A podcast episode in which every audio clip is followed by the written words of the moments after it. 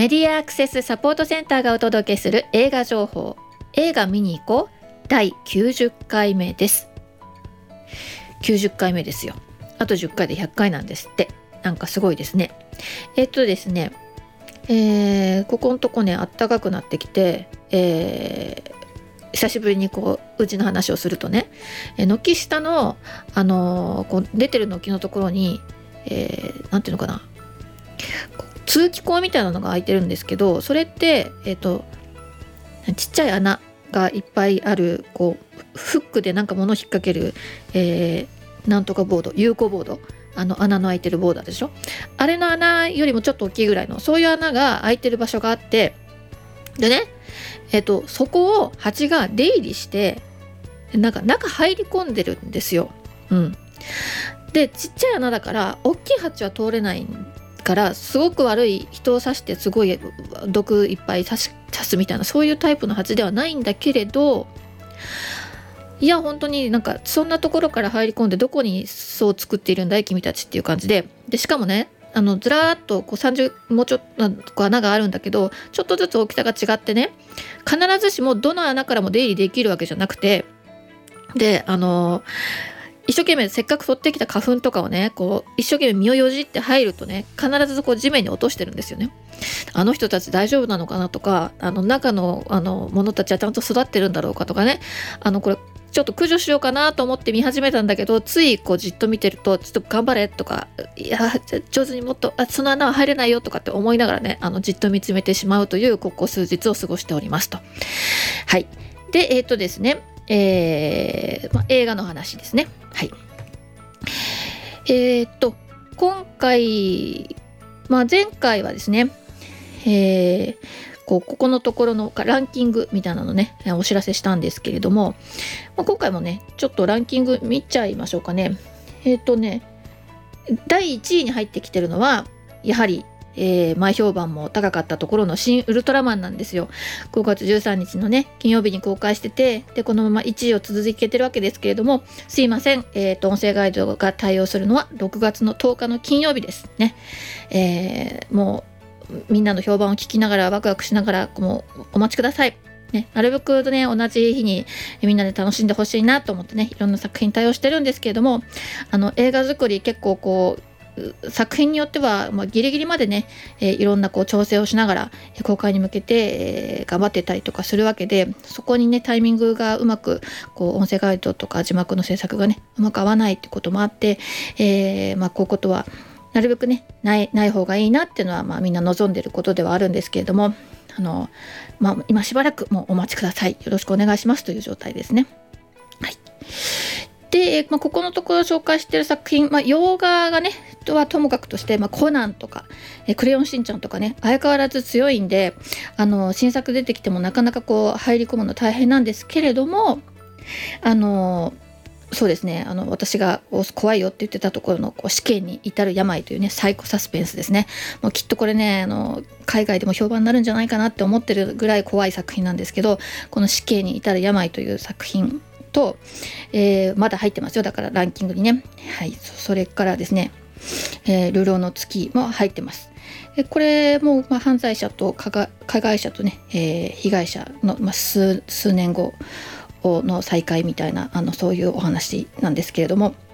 あのまあそうですね。これもまだちゃんとランキングに残ってますよ。で、えー、というわけでえー、そうですね。最近紹介してランキングには入ってないっていうのが、まあ、スモマイスモールランドですとか夜を走るっていうねユリキャスト対応の作品なんですがこちらはまあ公開してる映画館が少ないのでランキングに入ってきていないだけでですね、えー、じっくり作品見るとあの、見た人のね評価とかはあの高い作品なのでお近くのね映画館でやってたら是非、え聞いてみてください。音声ガイド付きでね鑑賞してみてください。はい。で今回ご紹介するのは3作品です。あそうそうそう。前回紹介してたのはだからはそう派遣アニメもねちゃんとランキング入ってきてますよ。派遣アニメ、えー、辻村瑞希がね、えー、の原作でアニメ業界で奮闘する人々の姿を描いた、まあ、いわゆるお仕事小説ですね。これの映画化ということで、えー、まあのという作品とあとは、まあ、大河への道、ね、ご紹介してたのは大河への道です。落語家の立川志の輔の新作落語がね原案になっていまして、えー、まあ、千葉を舞台に、えー、伊能忠敬がこうこうこの土地でね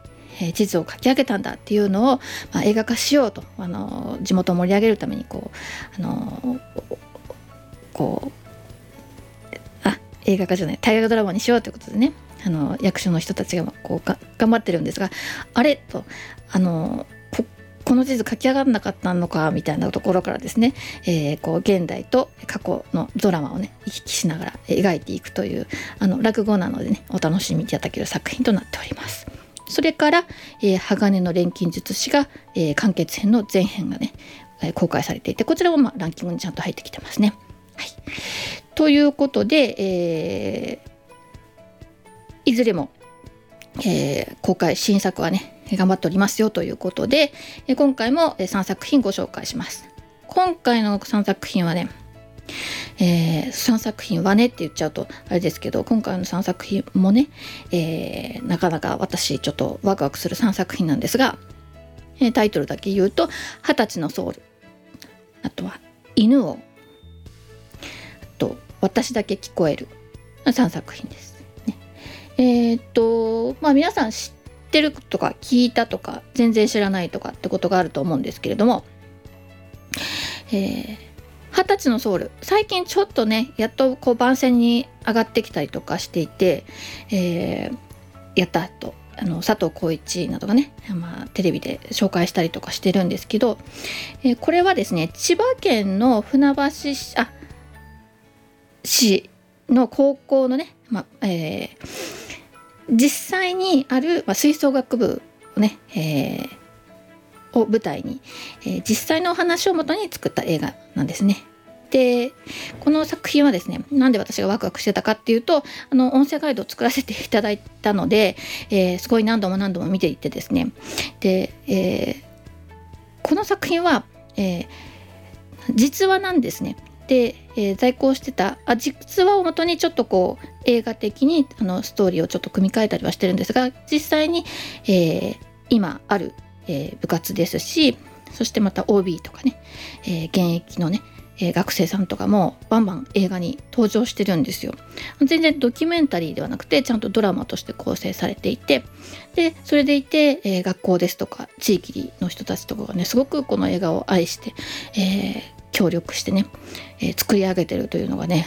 エンドロールなんかからもねよくわかるというあの私はこう青春青春ですね、まあ、高校生の青春だったり、えー、大学生の苦悩だったりそれが、まあ、主人公のですね、えー、青年がですね、えー、若くしてがんになってしまうんですね。でその彼が、まあ、あの書いた曲がね、え、生徒たちに代々引き継がれてるんですけれどもそのまあ背後にある物語というか、えー、を描いたものです。まあ、実話なんでね、えー、まあを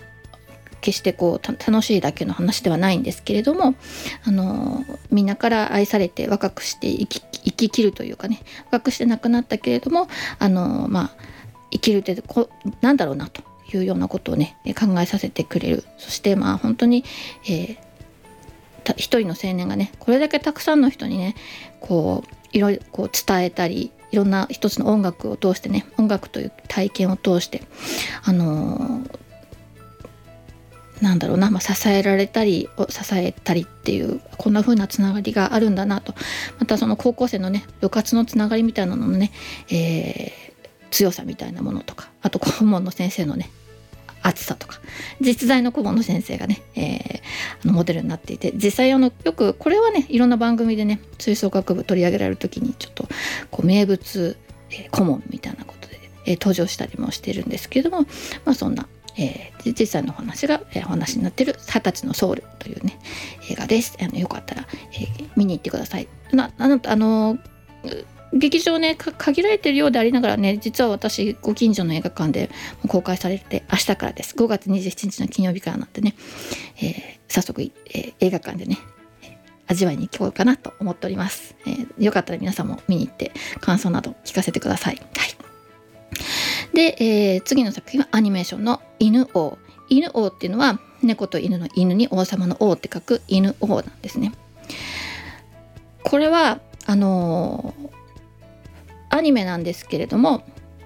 時代劇です。南北朝から室町の頃に活躍していた能楽師、えー、犬王というね実際にいた能楽師なんですね。で昔はこれ猿楽とかっていうふうに呼んでたらしいんですけれどもそのまあなんですがこの人実在したっていうことは分かってるんですけどもじゃあどんな演目をやってたのかとかそういうのが全く残ってない謎の人物なんですよ。うん、でそれをですね「えー、平家物語」というのを、まあ、あの現代版にした現代小説にした古川秀夫がですね、えー、もう一つ、えー、書いていたのがこの「平家物語犬王の巻」というのがあってねでこれ実はテレビまあ、とかまあ配信ネットネット配信で「平家物語」アニメがね去年ずっとこう放映されてたんですね。でそれも非常に衝撃的なあの何でしょうねあ平家物語をこんな風に、えー、一つのドラマシリーズの中で描ききるっていうのはもう初めての作品だしもうこ平家物語って音で聞いたことがあっても読み切った人って少ないんじゃないかな。学校の授業でね、えー、抜粋では知ってたりとかするけど読んだ人は少ないんじゃないかなと思うんですけどこれをね、え、アニメーションで、え、描ききるってすごいな。今の時代の若者たち羨ましいな。アニメで「平家物語」を学べるのかって思う。で実際私も見たしあのすごい描き方もねアニメなんですけど非常に和風なそしてもう新しい手法で描いているというあの「平家物語」もすごくこう良かったんですけどその「平家物語は」えー、この小説からちょっと派生して脚本家がこう描いた方法としてはあの、うん、琵琶法師っていますよね主にあの目が見えない人たちのお仕事としてこう琵琶を弾きながら語りをするっていう。でその、えー、まあ娘をのその歌いを通して、えー、その彼女が出会った人々の物語を語り継ぐという形でこの「平家物語」のアニメが描かれてるんですけれどもその手法もすごく素敵だったなと思っていてそういう中でその琵琶法師とか語り部とか語り継ぐっていうことの意味みたいなのをね共有しておくとさらにこの今回の犬王のアニメが楽しめるということでね宣伝とかもねこの2作品両方ともね、えー、あの同時に味わってくださいっていうような前宣伝よくされてるんですけど別に監督とかは違うんですよ。あのまあ、配給とかの制作委員会とかはま会社かぶってもちろん一緒なんですけどあの監督ですとか脚本家ですとかアニメのあの原案を書いている人とかみんな違うんですね。それぞれ違うのにもかかわらず両方にがちゃんと通ってるっていうねちょっと感動するんですよね。でただえ今私ここで熱く語ってるんですけどこの「平家物語」のテレビシリーズって今ネットフリックスとかにあの乗っかってはいるものの音声ガイドがないんですよね。で原作はもちろんあのサピエにも載っていて展示版とかあのデジ版があるんですけどあの原作はまあ原案なのでちょっとこうモデルになっててストーリーの組み立て方とかが違うので、えーとまあ、皆さんは初めてこの音声ガイド付きで味わっていただくのはこのその後日談というか数百年後のね、えー、南北朝室町のこう能楽師を、まあ、モデルにしたこの犬だということになるわけです。でまあじゃああの初めの話じゃなかったらあの面白くないかなって思うと全然そんなことはなくてですねまあ、なんせこう固めてるあの監督さんにしろ脚本家さんにしろあの皆さん本当にこれに前例を注いだんだろうなというもうあの映像化とかええ脚本の組み立てとかあとは音楽とか非常にあの興味深くてですね、えー、これのそのつまりさっき言ったようにこの「犬王」って実在したことだけははっきりしてるけどどんな人どんな曲だったのかっていうのが全くこう残ってないのものに対してですねこれをあのもうミュージカルとしてね書き上げてあるんですよ。えー、もちろん使ってるのは昔の楽器のままですよ別に今のギターとかを使ってるわけじゃないんですけどあのもうロックスターとしてね描いていくと。あのまあ、実際あの時代か科学とかっていうのは、まあ、町の人の楽しみであったわけだしお祭りのねお祭りに行ってみんなが参加したりあるいは見たりとかっていうね子供でもなんかこうあるじゃないですか。文化芸能が今でも残っててつないでお祭りにねやるっていうのはあるんですけど、まあ、そういうかみんなの楽しみの中の一つでもこれがまあ、えー、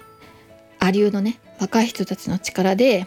えー、さらに人々を熱狂させたというそういう、えー、一つの人物を描き出していてでこれ見てて思ったんですけど本当にこう音声ガイド泣かせだなというふうには思ったんですよね。おそらくこの作品はどんな優れた音声ガイドを書く人が書いこうガイドをしたとしても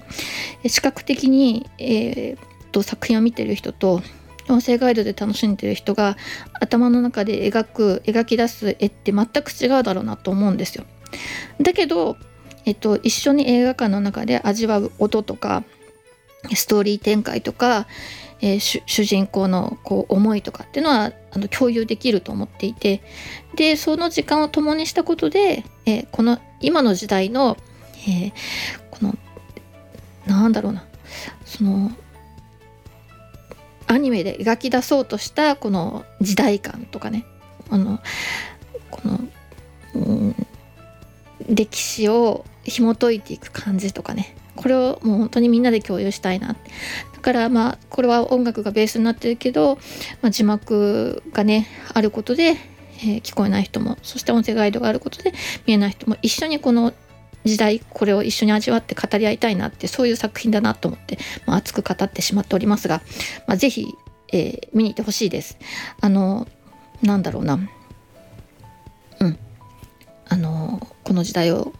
ひ引っ張るいい作品の一つだなっていうふうに思います。まあ、ちなみにですね私がこの監督さんで印象的なのは、えー、テレビシリーズのあのあれですね映像系には手を出すなとかあとはその脚本家さんはですね、えー、逃げるは恥だが役に立つっていうテレビドラマの脚本家さんだしあと私すごい好きな映画の「罪の声」の脚本家さんでもありますしあとはそうですねあのまあ音楽もね非常に魅力的なので是非楽しんでいただきたいなともう熱く語ってしまう作品でございます。はい、でまだ続きますね、えー、熱く語れる作品がもう一作「私だけ聞こえる」という作品です。あ二十歳のソウルと、えー、犬をこれはですね、えー、ハロームービーなんですけど私だけ聞こえるはユリキャストになってますね。でこの私だけ聞こえるは、まあ、公開映画あの上映が少なくてシアターイメージフォーラムで、えー、からスタートして、まあ、全国広がっていくんですけど、えー、監督の松井至さんという方はですね私ちょっとフェイスブックの方で知っていてでこのコロにそのコロナ禍と言われるあの時期が始まった時にですねいち早く、えー、こう仲間たちと一緒にですね短いドキュメンタリー作品をボンボンこう作ってらしたんですね。であの例えばまあ本当にあその時、えー、ネットカフェで暮らしてた人たちはどうなったかとかあるいはその医療現場で働いてる人たちはどうなったかとかそういう切り口でですねあの大手のニュースには乗りにくい作品を乗りにくいテーマをですねいち早くこう現場に行ってえ記録してくるっていうことを積み上げてらしてあ素敵だなと思ってたんですけどその監督がですね私だけ聞こえるという。これはですねこうだ耳の聞こえない両親から生まれた耳の聞こえる子どもたちを、まあ、コーダっていうふうに呼ぶんですけれどもこのコーダの人たちをですね、まあ、3年間、まあ、数年にわたって、えー、追って、えー、記録したドキュメンタリー作品です。あのコーダっていうとねもうの愛の歌でつい最近ですね聞こえない方ろうの方が、えー、演じて、えー、賞を取るという、まあ、快挙だったんだというようなことをちょっと私も話したことがあるんですが、あのー、残念ながらですねこう愛の歌の方は音声ガイドがついてなかったんですよね。で本当は皆さんとも共有したかったんですけどあのまだちょっとそれは広く共有できてなくて非常に残念だなと思ってたところであのすごい優れたあのドキュメンタリーでそのコーダーというねあの聞こえない両親の子どもたちに焦点を当てたドキュメンタリーが音声ガイド付きで公開ということなのでねチャンスがあったら是非あの見に行ってほしいなっていうふうに思っています。でこれはあの15歳ぐらいのあの多感な時期を過ごすコーダの子どもたちが、まあ、あのにあの目を向けていましてですねで1人じゃないんですね数名それぞれ、まあ、自分の進路を決めていくんですよね。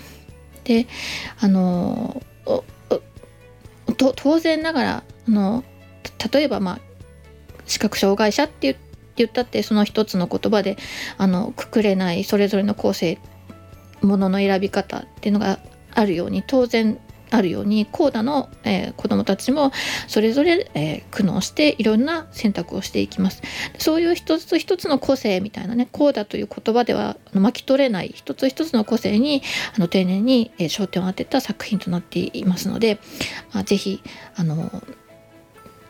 うん、あの共有していただきたいなと思っていますのでよかったらもしもあのお近くの映画館で、えー、見る機会があったら見ていただきたいなというふうに思っております。ということでね、えー、20歳のソウルが、えー、5月27日の金曜日、えー、犬王アニメが、えー、5月の28日の土曜日。私だけ聞こえるも5月28日土曜日公開というこの作品3作品のご紹介でした。いやいや私今ちょっとあのまたさらに音声ガイドを作っていてですねなかなか映画館行く時間取れないんですがまあもう本当に絶対映画館で見たいなというところでですね、まあ、あのどうしましょうね時間時間どうにか作ってい、えっていきたいと思っております。はいというわけで、えー、今回のご紹介は以上となります。いつもながらのマスクからのお知らせで番組おしまいにしたいと思います。アルファベット MASCA がで検索すると私たちのホームページにたどり着くことができますよ。またサイトのトップページにある映画映像のバリアフリー化を学ぼうからはバリアフリー字幕や音声ガイドのオンライン講座に参加することができます。そしてこの番組では映画見てきたよはもちろんこれ期待してるんです。などぜひ教えてください各地での活動の告知などもお寄せいただきましたら紹介していきますのでよろしくお願いします。以上メディアアクセスサポートセンターから徳江さやかがお伝えしました。ではまた来週。